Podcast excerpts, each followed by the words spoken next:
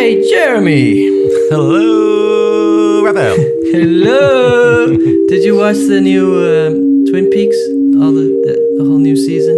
no, I didn't. I'm, you know, I'm like, I'm, I, I'm gonna admit this on the uh, on the air publicly. Like, in, I was just a little bit too young when the original Twin Peaks came out. I, I'm a David Lynch fan, But it's get me wrong. timeless. It's timeless. It I know, mean you ha- have I know. seen it at the time.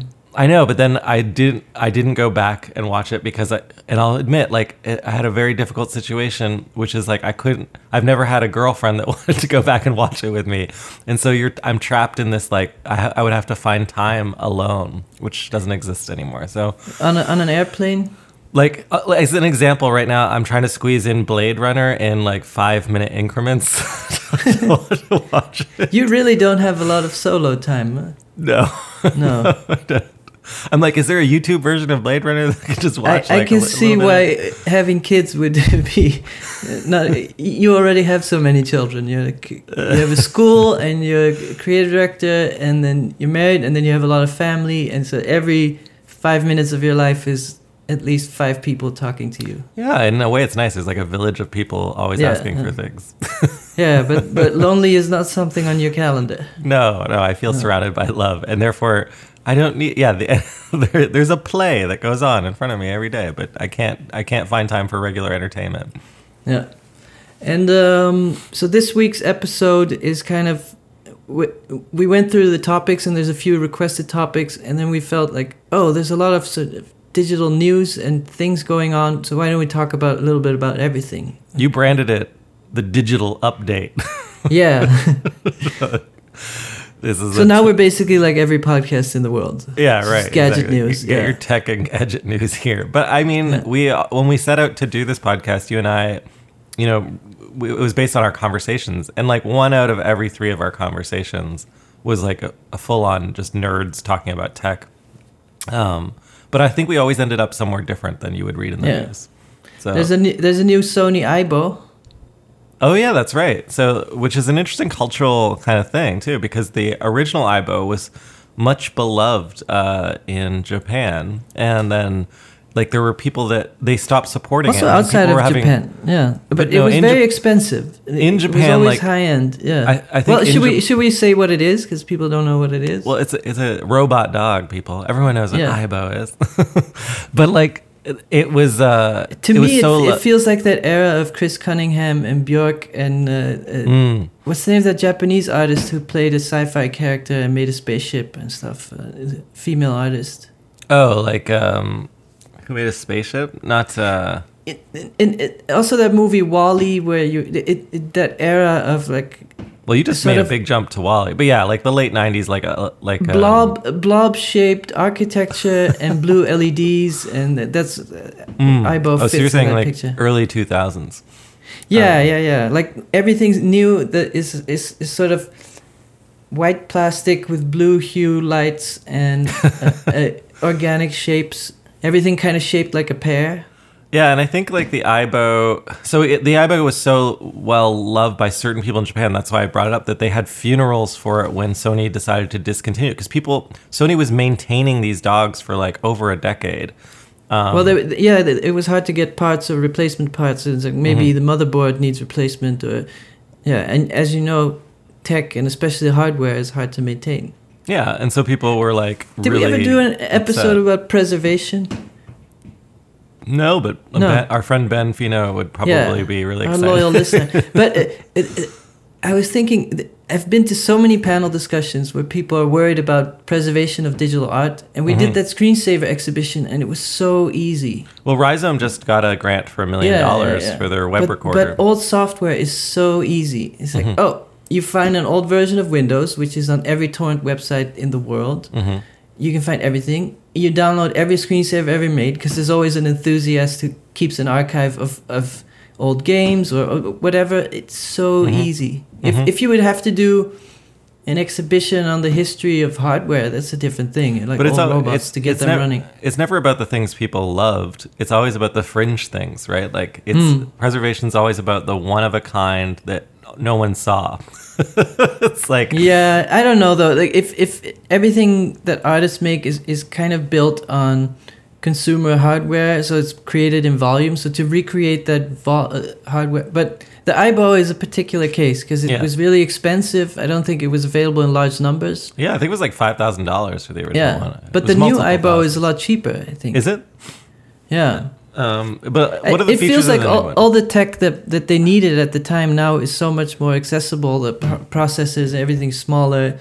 Um, Yeah, I was looking at this new Aibo and some video clips and things like that. It didn't seem that much better. Like it had LED eyes. It, it apparently can Yeah. it can recognize who you well, it are. reminds me of the, the Jordan Wolfson made two robot pieces, Yes, that's right. and one of them also had LED eyes. So it's um, no, it's interesting. Was the, yeah, like I mean, I, I don't know if like uh Aibo is going to try and seduce me, but like a Jordan were you tempted? Were you like, I'm curious about this. I would like to have a robot one dog? for research pu- purposes. Okay, here's my feeling on Aibo. As soon as I saw it, I was like, why? What is this going to help me with? Like, I don't need the emotional labor of the dog is not really interesting to me because that's what Did you grow up with dogs? No, but like I, a real dog i- i- an ecological problem. It's costly to have. It gets sick. Da da da. Tell me about And it. and so what you're buying with the Aibo, you're firing the real dog. You're firing a real dog, and you're hiring a clean robot dog, basically, like without health problems, seemingly that doesn't live forever. Um, so you're hiring it though for emotional labor. To like, and I'm trying to use Clayton Christensen framework here, but here's what I'm. I would prefer to hire it to do to clean my house. You know, it's Yeah, like, that's the Roomba, right? like, well, why don't they build little vacuum you- cleaners in its feet? Like, why? What about why what about what about the idea that you wanna if you automate cleaning, then you're taking away a job of someone. No, it's my job. Like Okay. right, like I'm not hiring cleaning services right now. But maybe there's a moral argument that maybe I should. Uh, yeah, right. That's what I'm saying. Yeah, shady moral argument, but but and, But- and you could pay a fair wage. That's the the moral choice you could do. hmm, yeah. In in Canada or in Toronto, we'd have to pay fifteen dollars an hour. Yeah, which is okay. You would be helping someone. It's actually way more than that to hire cleaning services here. It's like um, fifty to hundred dollars an hour kind of thing. Oh, it's Uh, very expensive. lot. Yeah, yeah, yeah. So, um, yeah, so Aibo. What's calendar? next? What else happened? Okay, uh, one huge Boom. piece of news. Boo. Okay, new Aibo, people. New Aibo. It's a new era. Uh, the other, It's the only other, available in Japan so far. So. Yeah, but they're talking about how there's an English version, and so it's probably because the original was only available in Japan, Yeah. as I understand Miltos, it. Miltos Manetas, uh, the artist I worked together with uh, a lot in the past, he had one. He made paintings of the Aibo. Hmm. I just find these all these robots to be really stiff. It's only the Boston Dynamic robots that The I scary find. ones that do the flips. Yeah, like those are ones that I would bring into my home. because I got this they- warbot. Yeah. no, but they'd be more like manhunk kind of. They'd be like they're like built That'd be like the ending of, of Jeremy, where you have the sort of Robocop big robot. And you're like, no, it's fine. It, it'll never kill you. I programmed it. But it it's like having like everybody. it's like having a servant who's like built, you know, it's like do some push-ups, like or like impress, uh, like I'd want to impress my friends. He'd see you on a throne like a king in the medieval times. And he's like, what have you brought for me that will brighten my day? And there's a there's a button on your throne with a hole and a, and a pit with crocodiles. So if they're not funny enough, yeah. Tough luck, kid. Jump off the balcony now. yeah, something like that. That would be that would be cool. I just don't think that Aibo's going to impress my friends. so yeah, so that was one big uh, piece of news, but I don't think anyone really thinks it's a big news. Um, other news was um, the Facebook news. I think is pretty huge. Well, so we, we're talking. The Aibo thing came out of CES. Maybe we should talk a little bit more about CES, the Consumer Electronics Show. Did which- you ever go there? I've never been, and I'm really jealous of everyone that's gone because I think it's like a cultural, you know, kind of. It's in Las Vegas. It's, It's- like the it's, world's uh, biggest electronics trade I think show. anthropologically, we look back at it, it's like, whoa, that was a hmm a huge amount of resources spent for what? The Anthropocene, like or whatever it is. Yeah, Like, yeah. like it's just mountains of, of garbage technology. Anyway, it's like a it's a TV show basically, right? But Like- it's a lot of concepts. It's uh, things that might not be available to consumers, but just to impress people and impress the press or parts Mm-hmm. manufacturers or.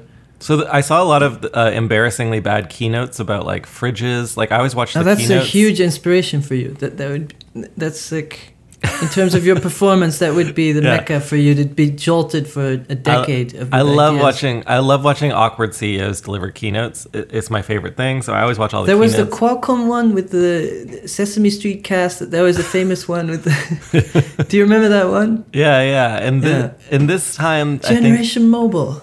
uh, the LG keynote was the embarrassing one because they had this robot assistant named uh, Chloe that they tried to interact with, and Chloe wouldn't respond to the CEO on stage. And then he eventually had to say, like, Chloe doesn't seem to like me, or whatever. He's like trying to use a internet connected fridge, and Chloe was supposed to suggest recipes, and it was like all falling apart in front of him. Um, but it, it's it, like the keynotes are very awkward because these huge companies come in and they're trying to connect the dots on like all of their products, which span basically the entire universe of potential Yeah, products. I think Samsung even makes airplanes and weapons. It's really it, it, there's a consumer facing side, but they really make everything. Yeah, and so they're all trying to connect these now using artificial intelligence, and it's like hilarious and terrible in all kinds of ways. Like a friend was telling me the other day she has a new laundry machine, and she has to download like different washer and dryer settings to it. Like if she wants to wash her clothes, she has to like download a profile. Yeah. and then, like I'm sorry, I can't help you with that, Dave. like so everything is so bespoke and customized and then on top of that now there's a layer of artificial you know intelligence or assistance which is not very it's like more like not intelligent and yeah, artificial retardness. and you're like chloe i mean siri i mean uh, alexa Yeah, like yeah, turn on the lights uh, make sure what, what what can i make with chicken that was there any, like is there any of this new generation of smart project products that you could see you would enjoy in your life? like in the internet of things kind of thing Well, So- I, it, for example, I would love it if I didn't need a wallet and keys. If we could, if we could replace all that. Uh, Mm-hmm. Well, there's like a- lock and there's like a Pay thousand- and everything. there's like a thousand kickstarters for you like But it's- like thin wallet and like no, no, but if if everything is on the phone, but Mm. it, it seems that everything um, it works seventy percent of the time, but the other thirty, if you don't have money on you, it's really a problem. So. You still need the wallet and the keys. If you live in an apartment building, that's not going to happen for another three decades. So Mm-mm. Yeah, well, I the, that is actually the one device that I've almost bought like about four times this year, which is an August smart lock, and it's like a, a little thing you put over your deadbolt on your door, and then it detects when you're approaching with Bluetooth and unlocks your door for you. Yeah. But that would only work for your door of your apartment, but you would still need a key for the front door. Uh, well, I have fo- it's an electronic entry, like it's fob uh, based, so theoretically, I would just need like a little like dongle, yeah, I guess. But I guess you're right, yeah. Yeah, but you you imagine that at least to me that would solve a huge problem. Like I, I really, as you know, I don't like carrying stuff. hmm And you want to be free. I mean, how- yeah, I mean even in hotels now they should have an app where you just unlock your hotel door with the yeah. The problem is though, like no one would agree, and you'd have a hundred apps. You'd be like, uh, is the Hilton? It all app, goes uh, back to the open standards and security and privacy, Mhm. and it's just such a clusterfuck.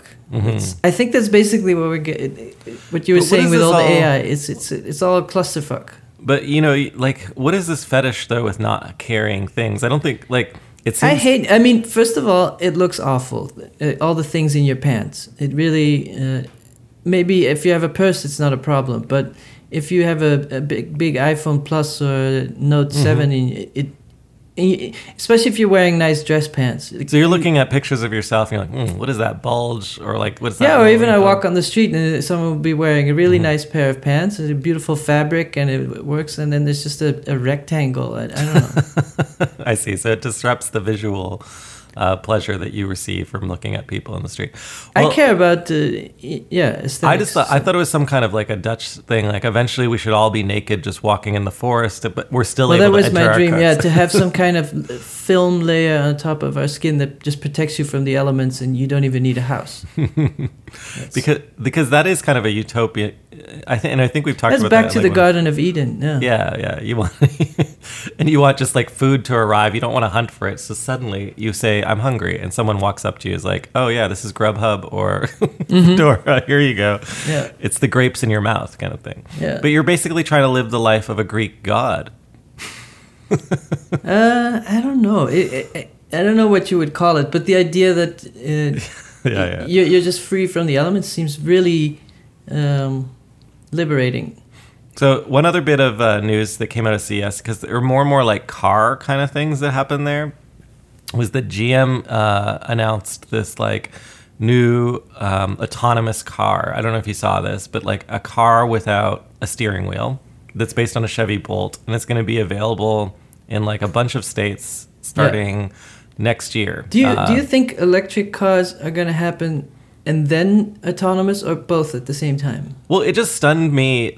What stunned me was not that the announcement was made, but it was the way they talked about the announcement, like with all this bro like swagger, uh, like they were knocking down uh, Elon Musk. Okay. And all I could pay attention to in all the press photography was what the air conditioning vents looked like. because the most impressive thing to me about this like new Model 3 that uh, Tesla has is that they managed to get rid of those air conditioning vents and it's just one long vent along Okay. the side. And I know this sounds ridiculous, but I was like it was like of course you're able to ship this tomorrow. You didn't spend 2 years on the air conditioning vents. this is like convent, you know, and, Yeah, but yeah, they said yeah. they had already iterated four times on this car. They were like out iterating Tesla. They're like they're going to deliver it like years ahead of anyone else. And it's because they bought up this startup that does uh, um, self-driving stuff, tech, and and And now because they're this they're is- the innovators. Because this is episode, uh, what are we, 63, 64? Mm-hmm. I've probably already told this story, but I, I spoke to one of the, the head of Google X, Mm. um, and I asked him, what do you do with self-driving cars in busy cities and where pedestrians just cross Yeah, yeah, the street? uh, yeah. yeah, And they basically had no idea. They didn't think about it. So, yeah. I, uh, yeah, but it, it seems to me that self-driving cars will first be commercial traffic if you're driving uh, for three days. hmm That seems like a no-brainer. You just have a security guard and like a fleet of ten trucks, and you have a security guard in the front and in the back, and uh, uh, something like that. But I don't know when we're gonna see. And I think at the point when the self-driving cars happen, we're not gonna even own a self-driving. It'll just be an Uber you call, and uh, hmm Yeah, exactly. I think that's what everyone's pushing for. And GM already has this car sharing kind but of it, vision. it, yeah, I mean, I'm often the one uh, with VR and AR and everything. I'm like, oh, that's stupid. But electric cars would make cities a lot more quiet and the air a lot cleaner. So I'm excited for that. Mhm. I'm definitely you- that, that that that seems like the same with GPS. You know how uh, people used to have uh, paper maps and a big road book. right. I don't think anyone misses that. and you're not a driver. I don't know if there's I don't know if there's the same way you have vinyl enthusiasts that you have map enthusiasts. It's like no, travel happens with a paper map. Yeah, I mean, the only thing I have a little bit of romance for the paper map because what you would do is it would be so frustrating. You'd be like, "Nah, we'll just figure it out," and then Getting you would- lost. The Yeah, idea of you- getting lost. You get a little lost, but I've actually never been really lost Yeah. um, because I just used a compass. Like it's like I'm supposed to be heading north, and you know, be like, "It- "This road says it heads north," and I just get on the road. I, I don't know. I, I, there might be a romanticism uh, of like discovering a new continent on a horse and just going west. I mean, Mhm. we'll we'll never be that lost uh, again, Again, like yeah. uncharted territory. But the the lost feeling of like we're headed to this hotel in the south of France or this camping site, and we have to get there anyway. We're not going to change. We already have a reservation. It just Mhm. means we don't spend an extra four hours going on the wrong lane and the wrong exit and the yeah.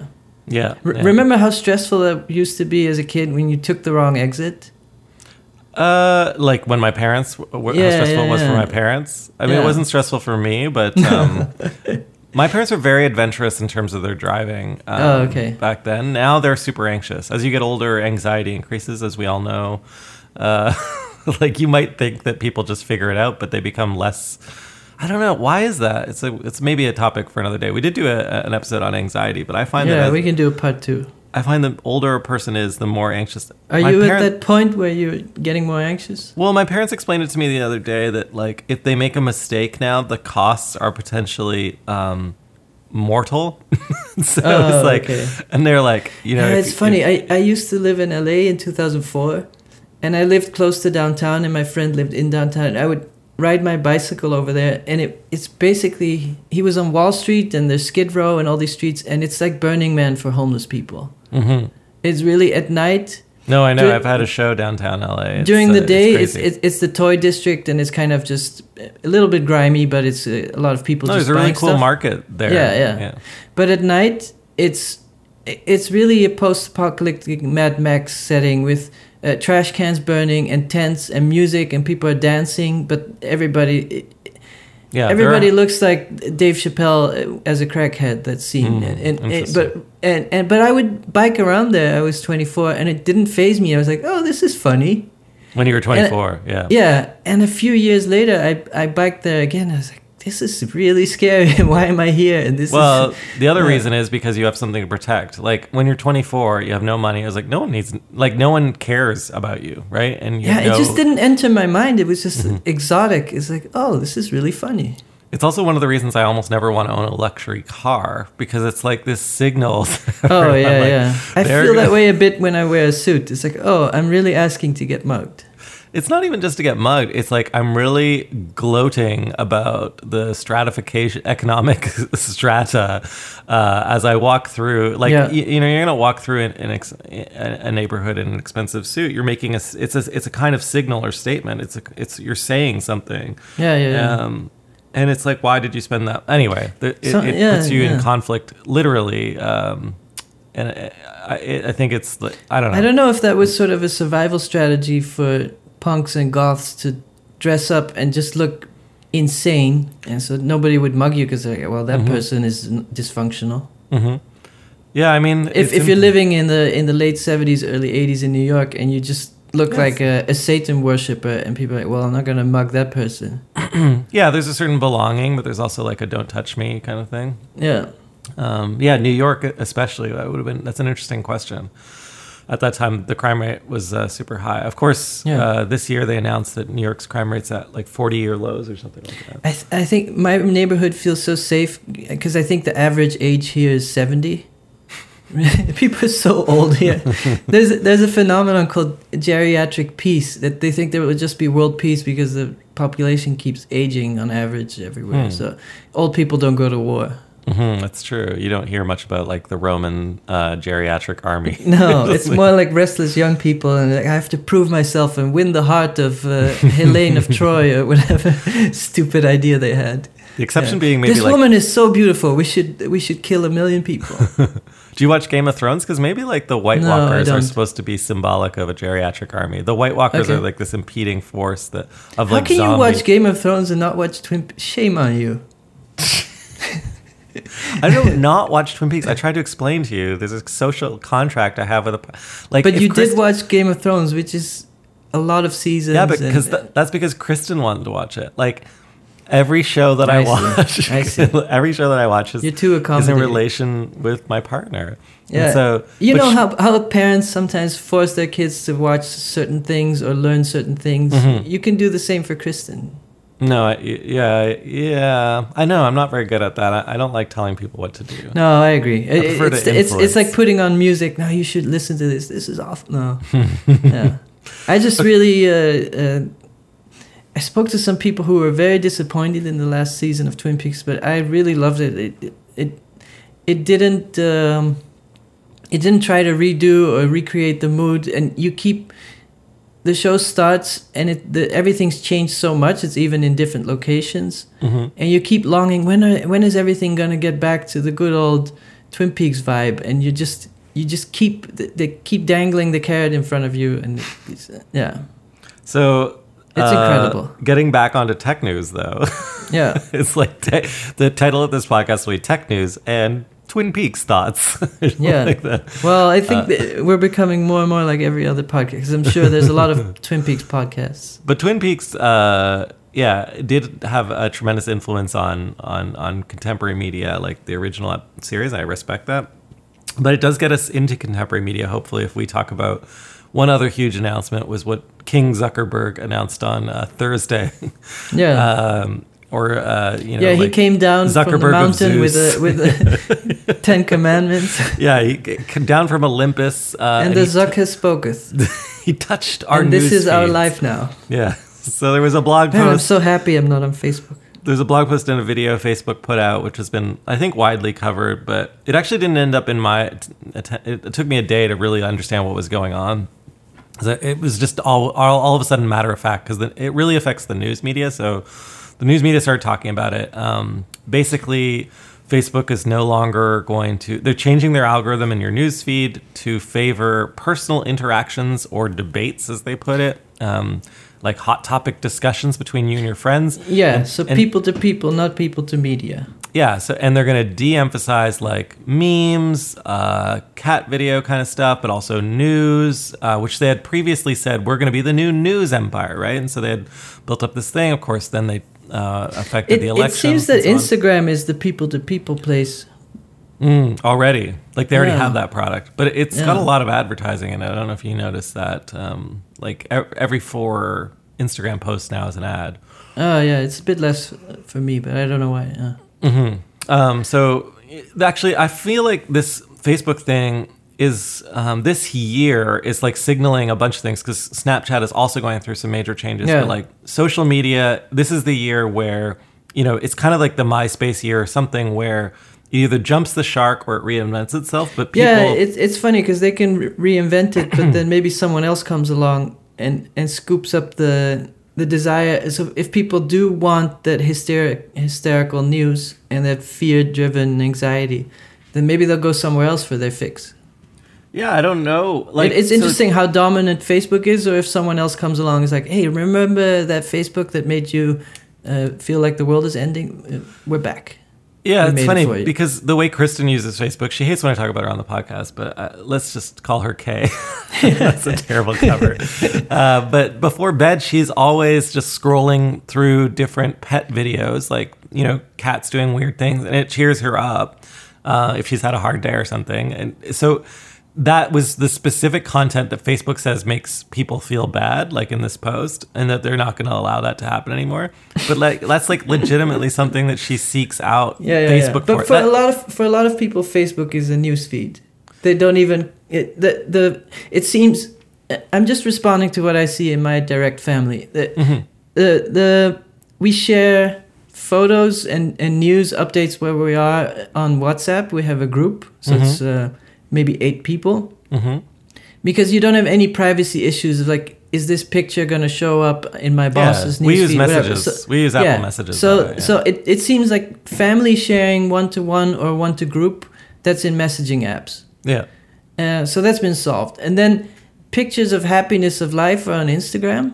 hmm And then I don't know, Facebook just seems like an RSS reader. That's uh, how people use it. That if I see my mom, uh, my mom is the only person I know who really uses uh, Facebook. Everyone else hates it, and so it just seems it's a news reader. It's it's, I mean- a, it's to follow blogs. That's the wall or the it. the wall or the feed was their key innovation when you think about it, though, right? Like. I, I like to think back to when I, I was in college and it was like I, I was waiting for my invitation so I'm like old enough that like I can remember when you couldn't have Facebook and you were wait like I was waiting for it to come to my school. And the thing we were all most excited about was sharing photos actually.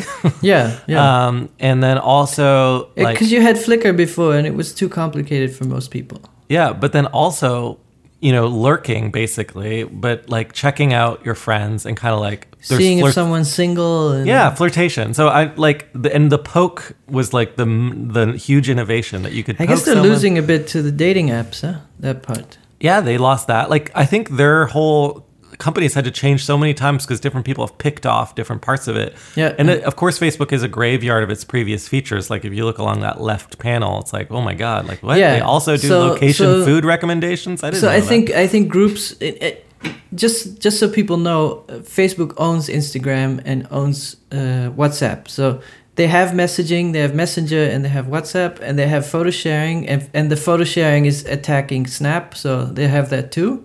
yeah, but they they don't stuff. have they don't have document collaboration. They don't have what LinkedIn does. So they don't have Google Docs. They don't have LinkedIn. And you mean they don't professional profiles, and they don't have dating apps. I think those three areas they're not ahead. hmm You know what's interesting is LinkedIn of late.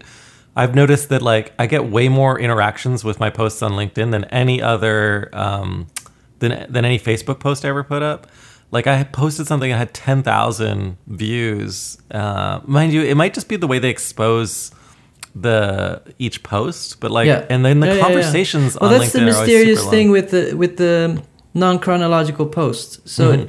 you, you basically the when when social media started, you had 20 friends, so your news feed was not that full. So you just if if you check in once every three days, you could go through the whole feed and absorb Mhm. everything. Right. But once you hit 5,000 friends, you can't read the whole feed. So the social networks will have to start guessing what interests Right. you. And so this is the yeah. key. This is the key. I'm just trying to explain it to people who are not thinking No, you're doing a good day. job. You're doing but a good so job. the, the key thing is there's so much out there, it's so overwhelming, and they have to somehow either they could listen to what other people like and be like, okay, well, this is popular, so we're going to show you that. Or they could make decisions based on who's paying. Uh, Facebook did that a lot where companies would pay to be on top of your feed, and I guess they still can. And now they're going to prioritize again interactions between people. Yeah, yeah, and and but they're using an algorithm still, and so they're saying it's going to be based But on the of publishers are still paying to get attention. Well, you know, it's a big part of their yeah. business model. They're also going to de-emphasize pages. Uh, you know, so if you Yeah. were ever asked to like, you know, set up a goddamn page on Facebook, which is like, Yeah, I have a page on Facebook, and it, it, it it's funny. It, it, my Instagram post forwards to that page, Mhm. and it, if an Instagram post gets hundred likes, then on Facebook it's five. It's it's like a Yeah. factor of twenty. yeah, yeah, yeah, yeah. So I have like a bunch of dead pages that like I, I actually Yeah. feel like I should delete them. And I, a long time ago, I was like, no, I'm just going to be a person on Facebook, but they limit you to five thousand friends. Yeah. Maybe they'll have to remove that limit. I've never understood it, frankly, because here's I just a- want to interact directly with people. Here's a question. Mm-hmm. I, I um I, my first Twitter account was at New Raphael, and then I started doing my food tweets there. Mhm. Then someone suggested, no, you should have New Raphael be updates on your work, and make a separate account for the food Twitter. Mm. But now I'm thinking, oh, maybe I should delete my general Twitter and make my food Twitter New Raphael again. I should keep the two? Yeah, Because uh, I, I, uh, yeah, I just don't keep them separate. I, I like the Okay. Raphael food, like because it's like a conceptual piece. You know. Yeah, but I I thought it's more funny if the only thing you can find of me are the food updates, and I don't use Twitter otherwise. But Oh, I see. I see. yeah, Uh, yeah, I guess that's funny in a mean way if people really want to keep up with you. yeah, yeah. Uh, yeah, so uh, like I don't know how much more there is to say about Facebook, I mean, but it's it, it, interesting. it, ma- we, we could talk about social media in general, but uh, this is always what interests me. Uh, whenever I listen to other podcasts and they're reviewing gadgets, I'm always interested. Yeah, but which one do you use every day? It's like Mhm. they'll, they'll review, they'll complain about the iPhone, and they'll say, "Oh, this Android phone came out with a great new feature, and it's great." And then everybody likes to hate on Apple because you get lots of clicks. Mhm. Uh, but which phone do you use the most? So I'm I'm curious. Um, do you use social media? You're so busy. You're so. How much do you use it? Um, like I don't use Facebook socially more than once a week, I guess. Um, I use Twitter more often. So when you wake when you wake up, do you? Uh, what's your routine? Your digital routine? So my digital routine would be to. It used to be to check social media, but now it's just to read the news. Um, and what, uh, to read the news? Do you have the New York Times or yeah, yeah. The, I have the Times app and I have Flipboard connected. And I, so I usually use Flipboard, which is n I uh, weirdly not like a hugely popular product. and how much time do you spend reading the news? About thirty minutes. So in in the morning, like as you eat your cereal. Yeah, or in bed while I'm waking up, kind of Yeah, thing. yeah, like yeah. jolts me out of out of my Yeah, slumber. your daily dose of fear. No, like like it's a curated feed as well. Flipboard uses algorithms too, but it sprinkles the New York Times uh, like with other sources for me, and that's what I like. You've been a Flipboard fan for a long time. Huh? I think it's Yeah. a it's an undervalued product. I'll just Yeah, say it. yeah. Like um, it's like some people find it just cringeworthy because it, it has this flip 3D effect, but I like reading one screen at a time. I actually don't like scrolling on a phone. I find it Yeah, like, yeah, di- yeah. disorienting. And so you don't you did you ever use it on iPad?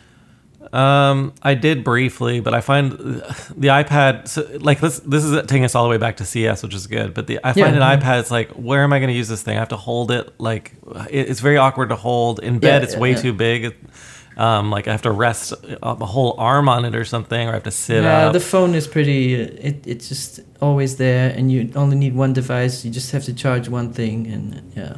I'll tell you, like iPhone 10 update, just because this is a tech news roundup, I am still like, and I've tried to turn off the like the setting. I'm really pissed off at Apple for this like shutting the phone down if it can't find a face. So like puts the display to sleep if it can't see your face. Even when you turn off the settings, it's still aggressively trying to turn it off.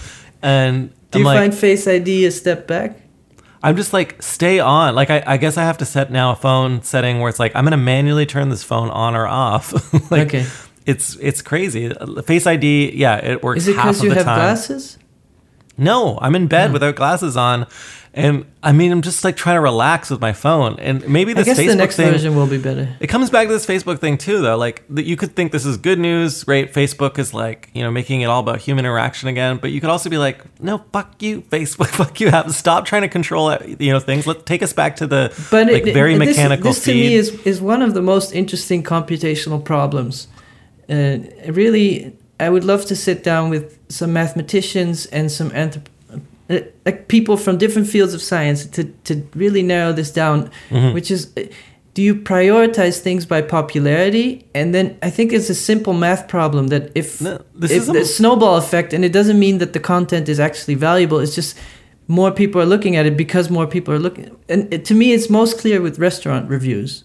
The biggest problem though is that these algorithms are increasingly opaque, and so like not Yeah, in case yeah, yeah. in the But case they also get more complex. That's the interesting thing to me. So. It, it- Let's start with restaurants because it's very visual. Like, let's say there's Mm-hmm. a hundred restaurants in your in a radius around you, Mhm.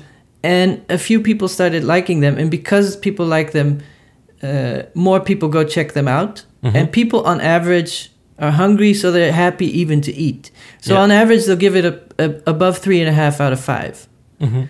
so there's this snowball effect that has nothing to do Yeah, yeah, with the that's what I'm quality of the food. Yeah. And it's a and so- confirmation bias that the yeah if, algorithms if, a, then ba- o- if a restaurant gets bad reviews then less people go so it's I was talking to a friend and he was saying like the you know I didn't realize that this was a big media thing, but I think he's like on Reddit and so it's like hyper aware of it. Um, but it's you know worse when it might be creating like you might be on YouTube and it might feed you a racist video and you watch it all the way through. Maybe you wa- you you know got up to get a coffee or something. Maybe you're a racist. I don't know. But then Yeah. like it's going to convert you into more of a racist. Oh, yeah, yeah, because yeah, it's going yeah. to No, it's going to recognize. Oh, he likes me- racist videos. I'm going to feed him more and more. I want to break this problem down. It's it's, it's Mm-hmm. not. I, I mean, it sounds petty, like oh, I want to find the best restaurant. That's not what Mm-hmm. it's about. But it's the same with artists, where you're like, why am I not being noticed? And it's this weird thing of success being exponential. So you and it, it, I don't know in in math. Did you discuss how crazy? I think Einstein said compound interest is the strongest force in the universe. It Mhm. exponential is such a strange phenomenon. So if Yeah. you keep getting two percent, people talk about investing. If you get, set, I think, a seven percent return within ten years, your investment doubles. That's how Mhm. crazy things. And after that, it gets really crazy. Exponential is really crazy. So Mhm. when I talk about the success of an artist, okay, you're doing a show, but the space was ugly. So the photos, the documentation don't really convey the excitement of that moment. So the Mhm. the the document and the other artist in is in a 5% or 10% better lit space. So their documentation looks better. So the next time they get a project, Yeah. They get invited to a nicer space and they have a better photographer. And there's a publicist as well. And the publicist gets it in the right context and the the right uh, collector sees that magazine. And it's this snowball effect that can be uh, both the artists could be of equal quality the work can be as innovative as interesting as beautiful. Um, but there's one has a snowball effect and one doesn't. So it, it it's just this basically we have a an, an, an over offering of, of content everywhere of whatever you're interested in. And how do you get noticed? That's Mhm. maybe the, the, the problem. I mean, maybe the question is how do you get unnoticed uh, in a lot of ways, but why. How, because if if that's what you're, you might make a bunch of decisions arbitrarily that you didn't want to make, yeah yeah, yeah, uh, yeah. and then it might feed back to that, yeah, and then yeah, it's like how well do you depending if you're if you're if you're selling or buying But we're back to me. We're back there, therefore, in this like kind of Snapchat moment where you know Snapchat actually the the only innovation that's Yeah. really important that they introduced was the idea of the ephemeral share. So you Yeah. share a photo and it destroys itself and it they never still exists again. they still are the leader in that yeah, stories was a great you know great iteration on that, but like we're back like but the stories algori- is still oriented to a larger audience and snapchat mm-hmm. does a one-to-one ephemeral so it's really hidden But I think if these these algorithms were invented in the '90s because we had more management like experiences in our lives, and, and and some would say worse technology, but like more optimized for personal choice, like a thousand buttons on things, you would have we would have emerged uh, probably some concept of the ephemeral algorithm. That is to say, what would how would you like your algorithm to behave today? The algorithm behaves that way and then it destroys itself. But instead what we have is like you said, like this constantly like roll this snowball that continues to roll down the hill and we yeah, don't know regardless where it's going. if if if the the kernel inside the snowball was the most interesting one. Yeah. Yeah, so that's another piece of news. Facebook. But it's it, it, it's it's uh, also with all these tech platforms, they just work better if they dominate. Like if if you have an ecosystem that covers everything, everything works together. And if you have lots of niche players that don't work together, then it's a very difficult experience Mhm. for the consumer. It's very hard to Well, get all your system- devices and your car and your washing Yeah. machine, everything to talk together. as soon as the system gets uh, overly complex, it's almost impossible to change. A friend of mine was talking to uh, a friend at Amazon. It's like a lot of friends removed, but he was saying that why is the Amazon website so ugly? And the and the guy was like, well, it's really complicated, and if we changed it, we might hurt performance. and so, like, I feel like it's ugly for to make it look affordable. If if it was designed too well, you would think, oh, this is probably because the products are not even that cheap. The just the design looks cheap, so you think you're getting a good deal. Well, I have a I have a Amazon seller account now, and if you think the front of Amazon looks I, bad, uh, a friend of mine has an Amazon seller account. He says it's so bad. Like you upload a square image and your browser crashes, and, it, it looks literally you, like you email the first support website and ever you're created. like, you email support and like, yeah, they know, it, we know. You have to um, take a take a Safari window and put a Firefox window next to it, and uh, uh, put a Chrome window in the middle, and then some one of those will. Yeah, they have tips like that. Really? Yeah, workarounds. Yeah, I was uh, surprised. I, I, it cost me money, so I'm like looking for. Hey, actually, maybe I'll advertise this. If anyone wants to sell anything through Do, do, do, Amazon, do. Ads. yeah, ads. We don't have an ad from a listener, but like I have an Amazon seller account and I'm not selling anything on it, but it costs me fifty dollars a month. I Why did you get it? Because I wanted to sell. Uh, I wanted to create. Originally, I was like, oh, this would be interesting. This on Shopify, it like popped up. I could like have this channel. And then I was like, oh, I have to do this and this. And then I was like, I was halfway through the this complicated process of becoming an Amazon seller, like uploading my password and stuff. And then by then I was like, I got to go all in. So Hmm. It's like you kind of get have to get approved, and you have to do ba- little microtransactions. It's not easy. Yeah. And then, um, and then I was like, I could sell artwork through this, like, and see. And I think that would be interesting. Like, what if you started a private gallery? And what's the percentage they get? Um, they get uh, it's a very small percent. It's like three percent. I have to double check. But here's the thing that I want to do. I wanted to do is create a private gallery on Amazon. Like basically, I think like I don't know why that doesn't exist, but I would ha- there'd be like if you look up art on Amazon, it's like really bad. But what if it was like I was competing against Artsy on Amazon? I don't know. Yeah, Just or against really- Gagosian. Yeah. Gagosian, yeah. I just think it would be funny. Um, like I'd be like Instant Pot, and then next to that, Jeff. Koons. Would you would you buy art if you saw it on Amazon?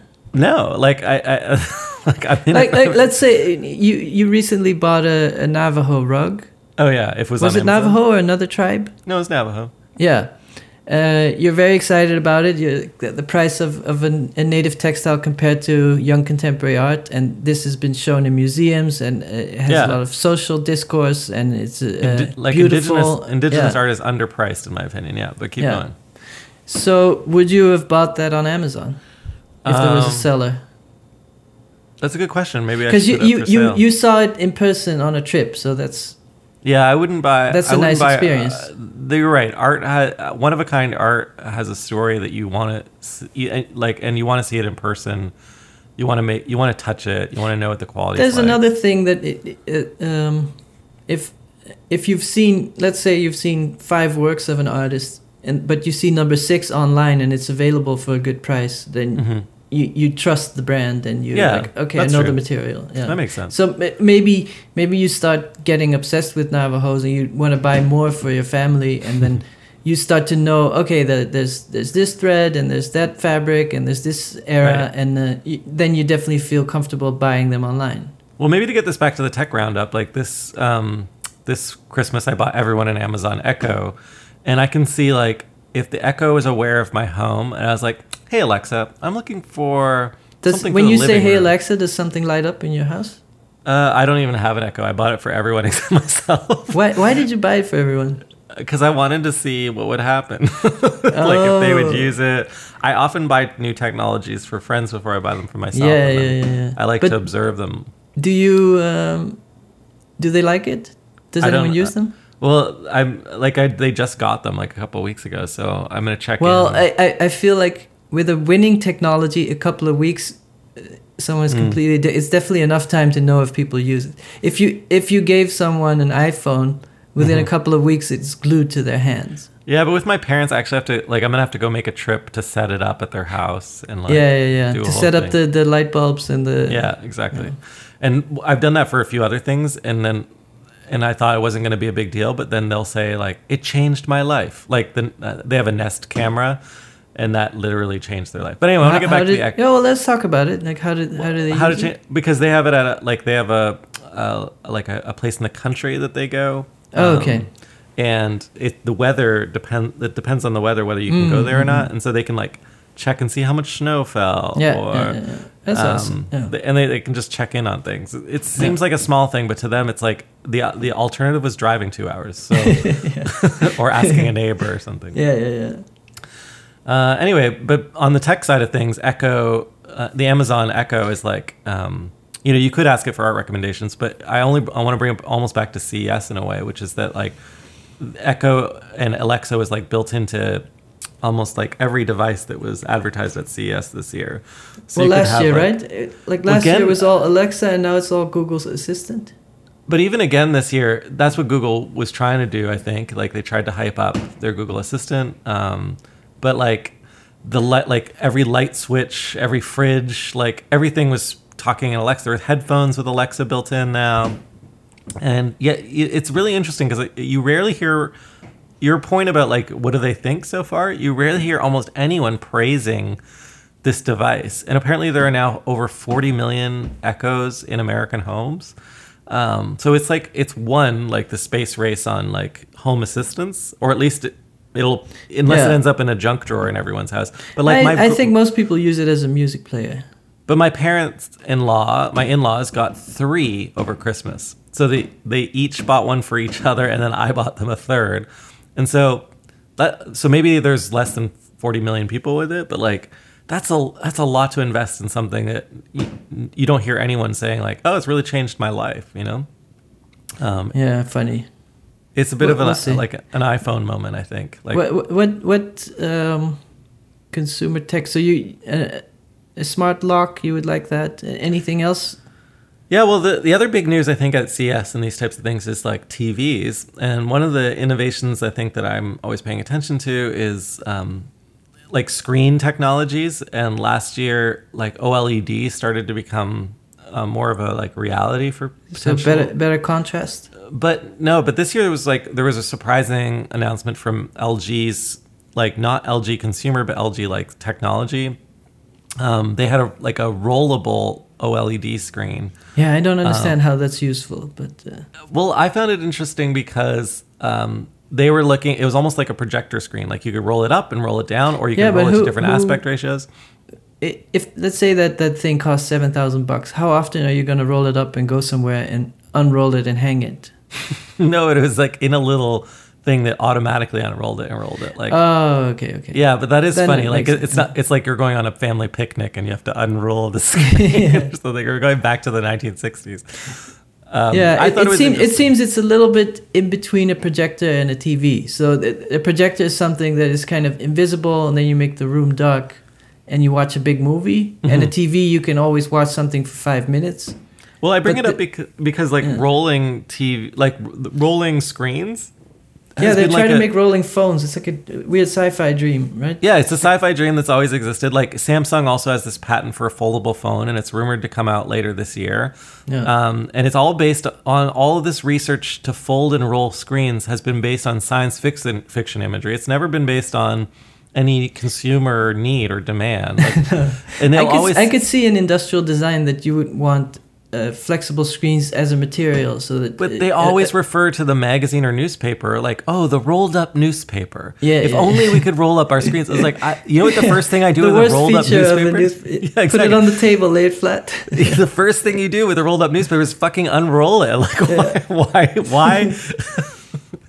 uh, anyway, I think Yeah. maybe for portability or something, but I never, almost never roll my magazines. In fact, I, I try and avoid that at all costs because then the pages. Anyway, it just it's a weird fantasy and it's coming alive this year, and I thought that was interesting. On a on a flip side, um, is Samsung announced like this concept for TVs called the Wall. Did you see that?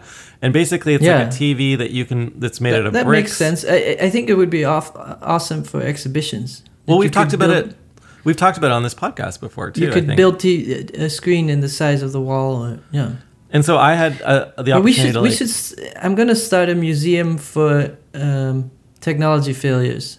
Just all the worst products of every CES every year that didn't make it. like in the new season of Black Mirror. Did you watch the new season of Black Mirror? Oh no, no. Is it The- good? The last episode is a museum of failed ideas that didn't make it into Black Mirror, basically. Anyway, Oh, okay. um, the but the wall thing we have talked about as a concept, where it's like, you know, uh, I I got to work with an LED wall, and you talked about having a museum show earlier this year where you got to work with those kind of LED walls, and those are always made out of these little snapping cubes. and Yeah, yeah, yeah. And the intensity is so amazing. Yeah. And I could just see like architect architects and interior designers being the Well, that's when that, like- screens become a flexible material. That's Mhm. uh, it, Yeah. It's, it, it's just an element in uh, in an interior where it can be okay. I want a stripe of screens over there, and then I want a block of screens over there. And, But I think the news media has like missed this one, or like it kind of flew under the radar. And I think it's not well, going to be. uh, it, it seems it's not a consumer product. It's more for public spaces. but that's where I'm saying, like, I think architects and interior designers and people who care about space will pick it up, and then it'll become a trend at some point, and then it'll blow up. Like, of course, Do you don't have a TV in your living room? you fool a TV in your living. Oh, do I actually? Yeah, yeah. like it sounds like that's like a rhetorical question. Because it kind of makes it, it, in terms of decorating a house. It's really it. it it's very problematic. It, it it's this big black rectangle if it's turned off, and Mm-hmm. Well, my it's also parents, you uh, you you have to direct everything towards that rectangle. Whereas if you want to create a social space and Mm-hmm. have more people, or, or I'm just thinking of my parents' apartment. They have a beautiful view. But Mm-hmm. all the seats are turned opposite of the view because the TV is on the wall. So it, right, yeah. right. so you can only stand and look at it. Yeah, well, I had my parents over for New Year's, which I, you know, I don't have my parents over that often. And they're like, wow, the house is really coming together. You've really made some beautiful adjustments. But my father was fixated on my TV. He's like, the bezels, they're so thin. Hmm. like, he was just like so thrilled. Like my dad, you know, like a father kind of stereotype is they're obsessed with TVs. You've made it. You've made it, my son. Yeah, yeah, taught exactly. you He's well. like, I've never, I've never seen him more proud of. It's like, is this how much did this TV cost? I was like, Yeah. Dad, like this is what I, TVs I look know like. I today." know you you helped all these villages in Africa build a school, but this TV is beautiful. And he's like, stainless steel finishes on a TV. He was, it was like blowing his. yeah.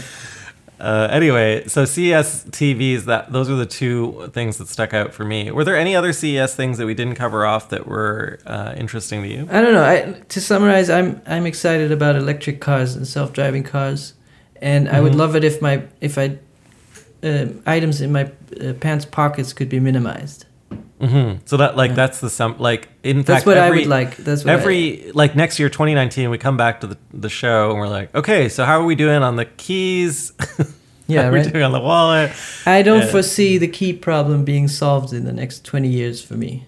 but you could easily install the lock that i just mentioned i mean you can't get yeah, rid of but I would still need the f- the front door key and the the mailbox key. So it's Mm. just one key I lose, and it's a security hazard. And if the electricity fails, and etc. The the the but you could just put them in a lockbox outside your house like you yeah, but the the inconvenience, the the convenience gained of so my keychain has four keys, one for the front door, two for the my personal door, and one for the Mhm.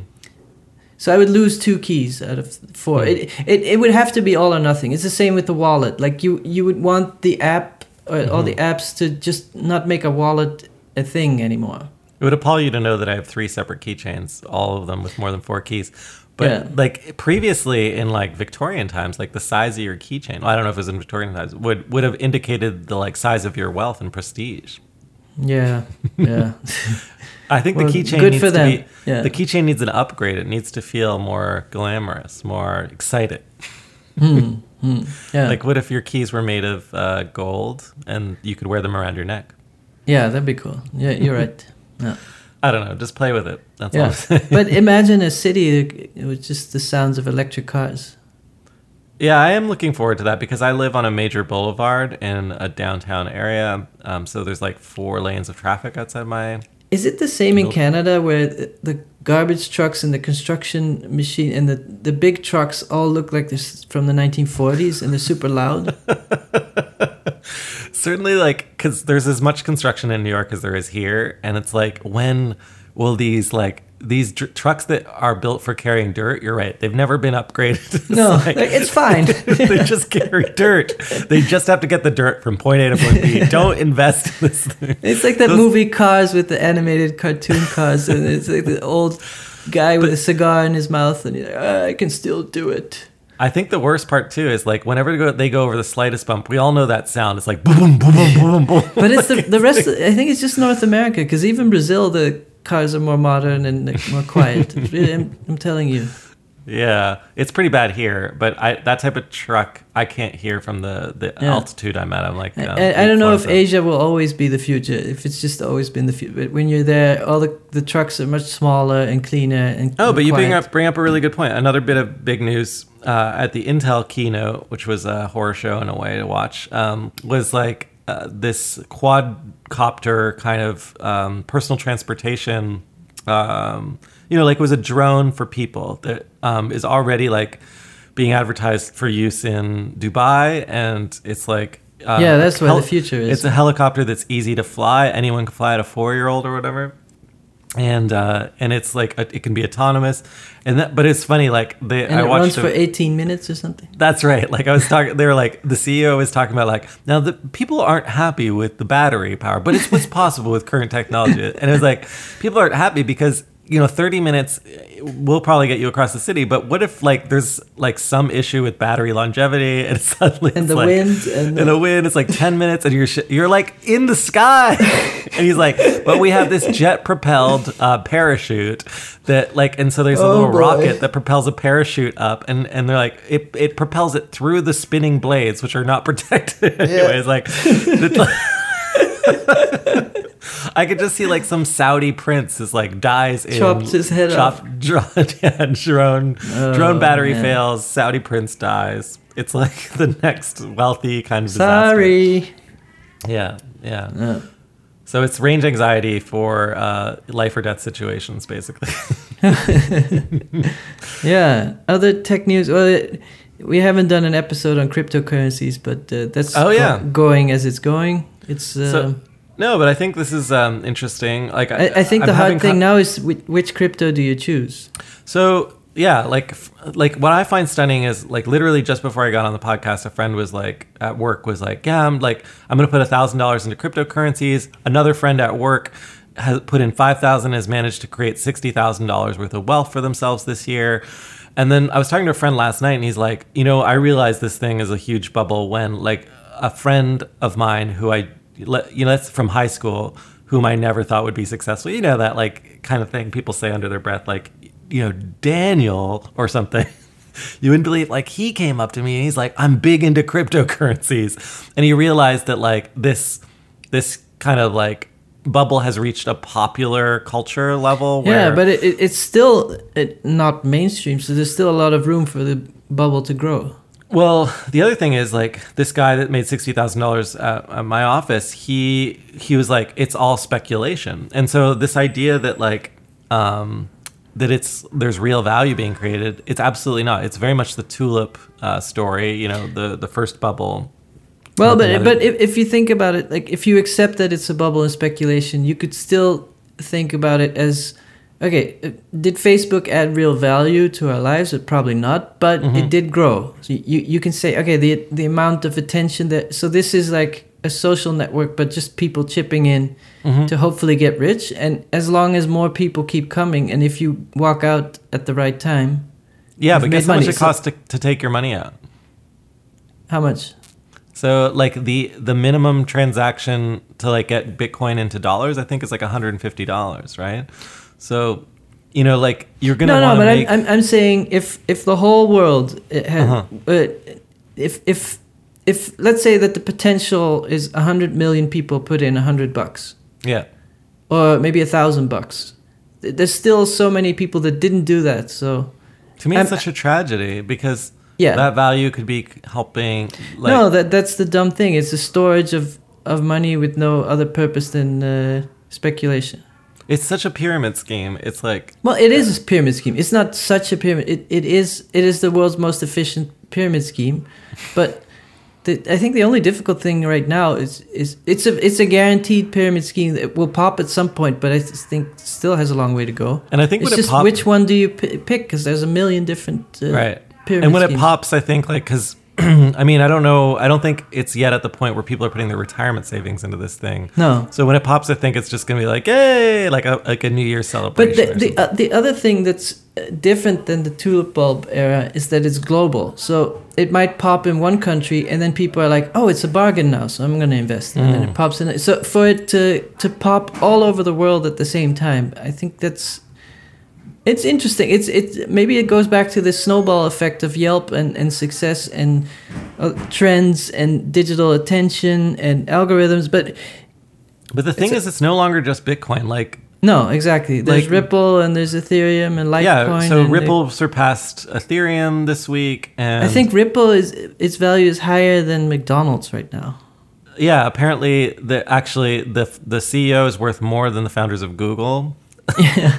uh, anyway, like uh, this guy was at work. He was saying like you have to now ch- you can trade between currencies on these new platforms, and there's one called Binance that's like very popular. And basically, people are now speculating between currencies. So it's like, oh, Bitcoin's going to go up, Ethereum's going to go down, da da da.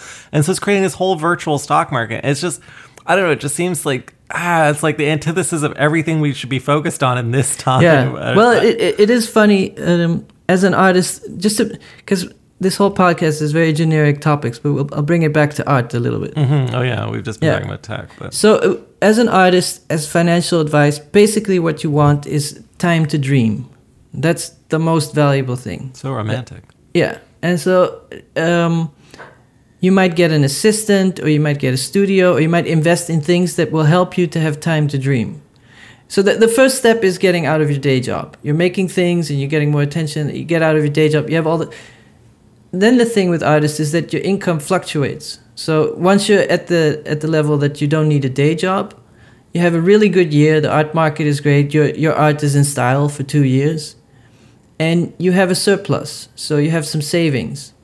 And capitalism plays this funny joke on savings that because of inflation, your money is worth less over time. So it's like a chokehold. You have to invest. hmm An artist could invest in expanding, and then you could get a studio or you could get assistants and things like that. But that will increase your costs. So when you have the not so good year, that is very stressful.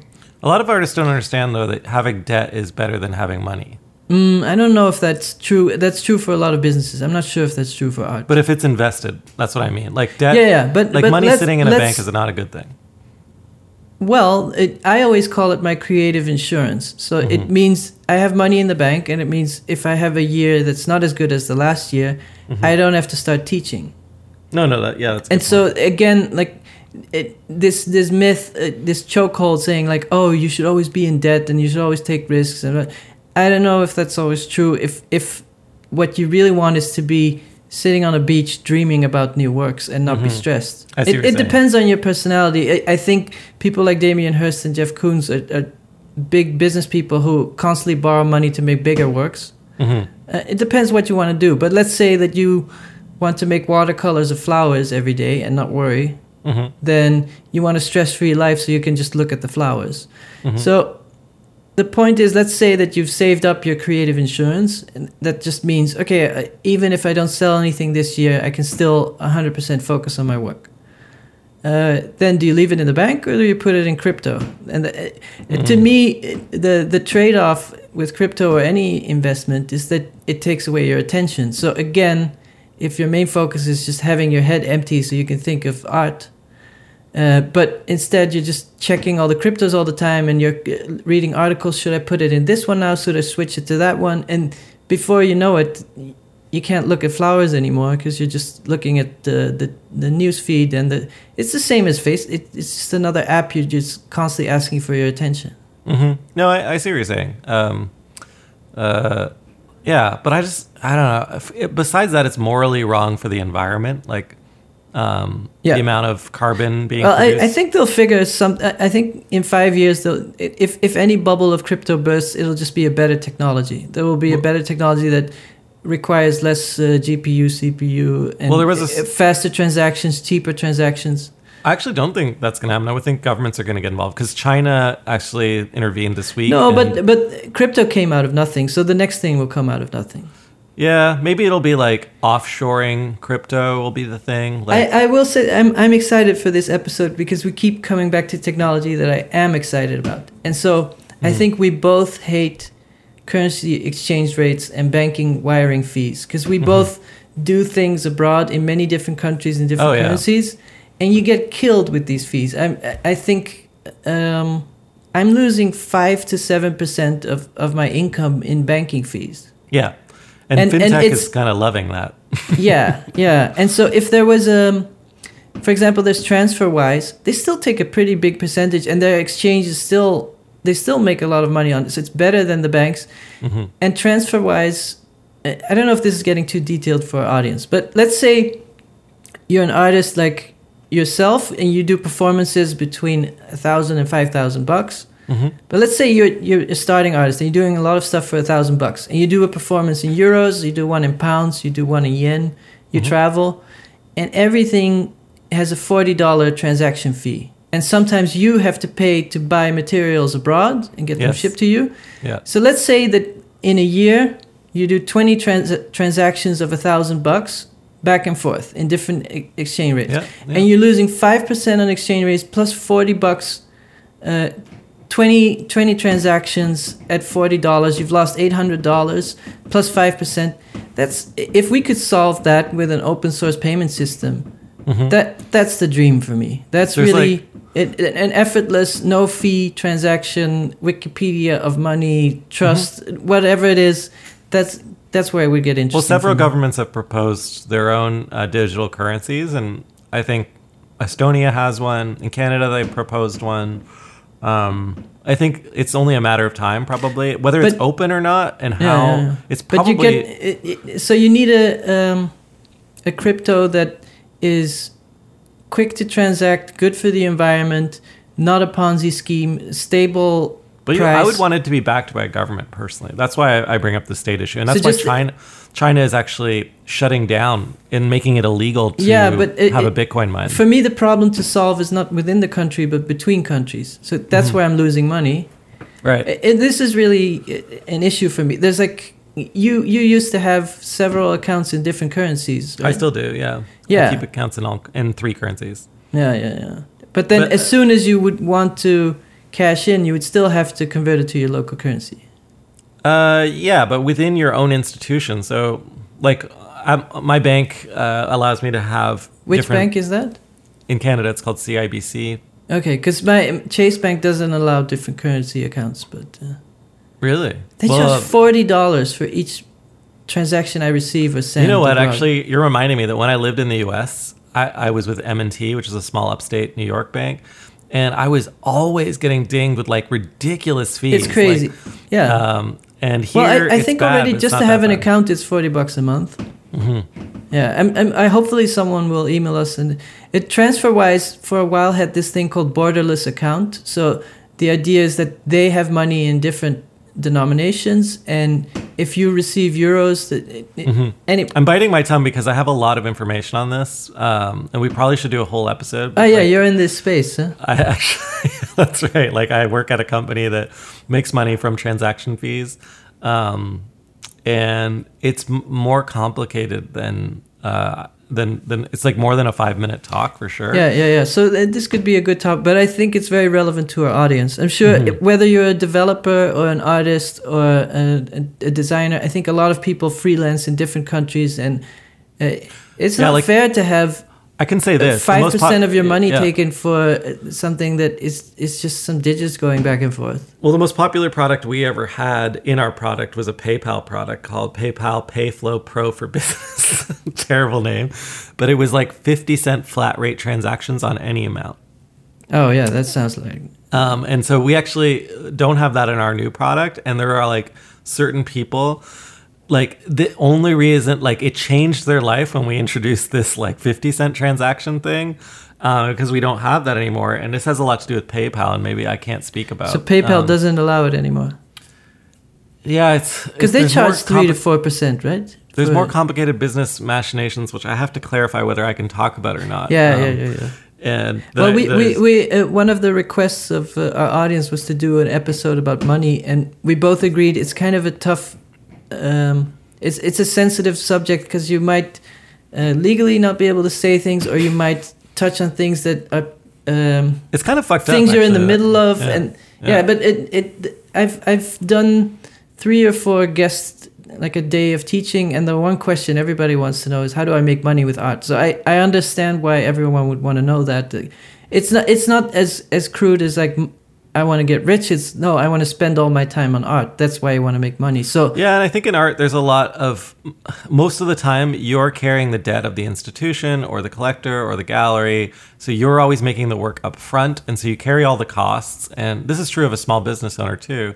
And then you're also getting dinged on the money you receive to pay down your debts. And so it can often feel like the world is like really stacked against you. And I think it is worth talking about it in terms of like strategies for dealing with that. Well, it would be nice if we were like, well, there's this uh, product and you have a virtual bank account and there's no transaction fees. It, I wish it was that easy, but Maybe it is. I mean, I know that there are a few um, startup type banks. Chase is Chase. It's funny that you mentioned you're with Chase because they just bought this company called WePay. WePay is actually what powers our transactions uh, for credit cards uh, at FreshBooks. Um, but like Chase is trying to be all these big banks, these old stodgy banks are trying to get into technology. Here in Toronto this week, there was a big announcement that TD Bank, which is one of the world's largest banks now, bought an AI company. And you're like, wait a second, what are you going to do with that? And they're like, the future is like don't worry about it. don't, don't worry. Yeah, exactly.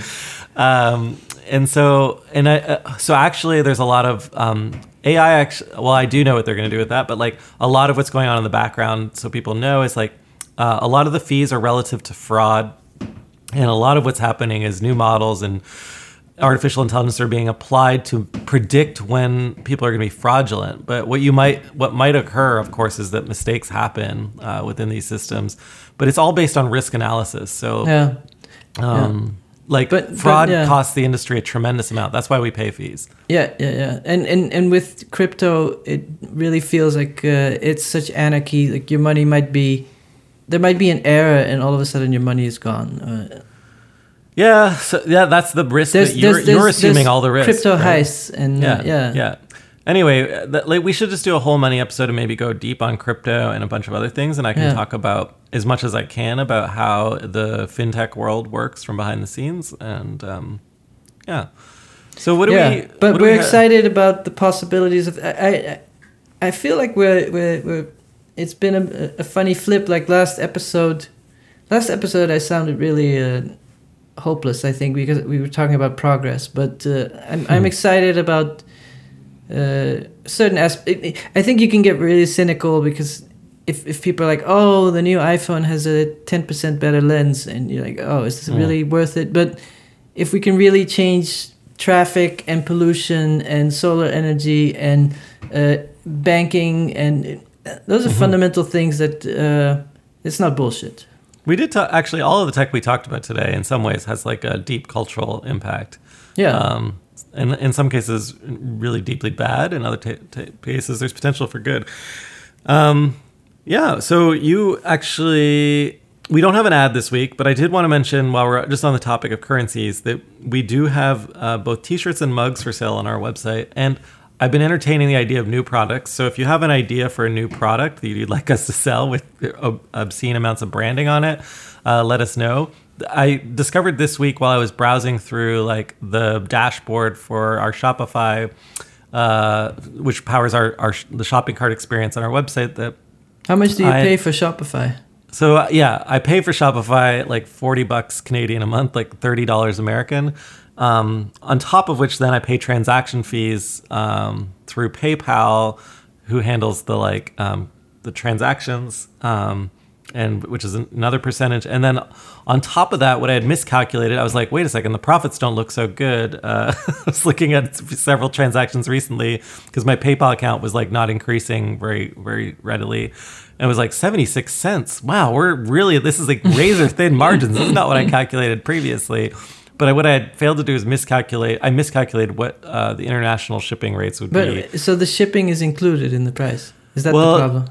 No, I- so I it's the on the on the thirty dollars Shopify plan, you can only set fixed shipping costs for different regions. For the world? No. So you can have World, Canada, and the United States, and then for if you upgrade, you can have variable shipping options. But it's like for me to upgrade, it's like another monthly fee, and I don't make that. We don't make that much off the platform. So, So, so you you got Shopify and the Amazon account sort of as experiments to think direct to consumer and, and Mm-hmm. all the funny keynotes you've seen of improving lives. You're like, oh, let's try if this works for us. well, this is all to say that like in America, we make a profit on mugs. In Canada and Europe, um, I had to increase the shipping fees by two dollars so that we could make two dollars per. I, I, I feel like almost I should be transparent in each product's thing. Like we only make like two percent of this whole uh, thing's value. Well, that that's I, I often ten percent. I often um, I, I, I've tried many ways of uh, commercializing my work, whether small direct to consumer items or expensive gallery items, and I just found that either free or expensive. That's what works. So the the websites you can see for free. Yeah. And the gallery works are expensive. The, the the middle tier, I guess it only But- works for street artists. Like at seventy six cents of profit, though, I have to really sell a lot. like I have to sell a million yeah, mugs. but that's why for for someone like Shepard Fairey, and then if you have enough volume, then you Mhm. you make your own factory. You don't rely on Shopify or Cafe Press or whoever's printing the mugs. You it, yeah. hmm Yeah. Well, anyway, we do appreciate your support. Seventy six cents is better than zero cents, um, and it does help pay for also the like. It's all about the joy of drinking from the Good Point mug. That's what we do it for. It's true. I should. I and I just got my my Good Point mug. Just came in the mail. It took a while, but uh, I have the one. Oh, both. I got the, both Good Point mugs, and I'm going to drink from one today. Um, yeah. Yeah, so tell us if that. there's a taste difference. Uh, and a friend also told me that they bought their boyfriend my crop top, and it uh, did not fit well. Is Remember it to get the- dishwasher safe? Yeah, remember to get the extra large. Uh, is the mug dishwasher safe? Of course it is. Yeah, it's Yeah. made in uh, the best of dishwasher conditions. I, don't, I don't know. Uh, anyway, um, thank you for listening. I guess is at, at this point in the show we're a little over time. Yeah. Um, please send in your ads. The reason I just advertised our mugs in a roundabout way is that we didn't get any advertisements this week, but we love um, supporting and promoting our listeners. And then I think we have a field recording, and it's it's kind of a cool one, right, Raf? Yeah, it's uh, our friend Piri Quick, and he recorded the uh, BYOB in Helsinki. He's already So- sent one in before, right? Yeah, had it- yeah, had one it- or two, yeah, Mhm. and then um, it's just noise from a BYOB. So a lot So of BYOBs have are still ha- are they're still happening? Your BYOBs. Oh yeah, yeah. Mhm. I think uh, there's one every week somewhere in the world. You should mention what BYOB is because there might be some Okay, new uh. BYOB is a exhibition idea, and the idea is find a space, invite many artists, and ask them to bring their projectors. So you just uh, invite thirty something artists, and everybody projects moving images or still images, and it's a one night exhibition uh, with very low effort and low cost. it's almost and- like a fair, like like a science fair or something Yeah, with projectors. Yeah, or a party or a social event or an exhibition. Mhm. It's many things at the same time. And it's also because everyone is local. I mean, everyone's physically there. All the artists are there with their own projector. And if, if every artist brings 20 friends and you have 30 artists, you have a, a really nice crowd going. So Mhm. uh, I think that it's it's just good energy. And now I think about it, it's actually like crowdsourced CES. Yeah. like crowd, crowdsourced exactly. Everybody show. shows off their inventions. yeah. Uh, Their Anyway, with- inventions just might be moving images. with that in uh, in mind, shall we roll the recording? Yeah. Thank, thanks for listening, everyone. Thank you. See you next week. Thank you. Bye. Send in your field recordings and ads. Bye bye.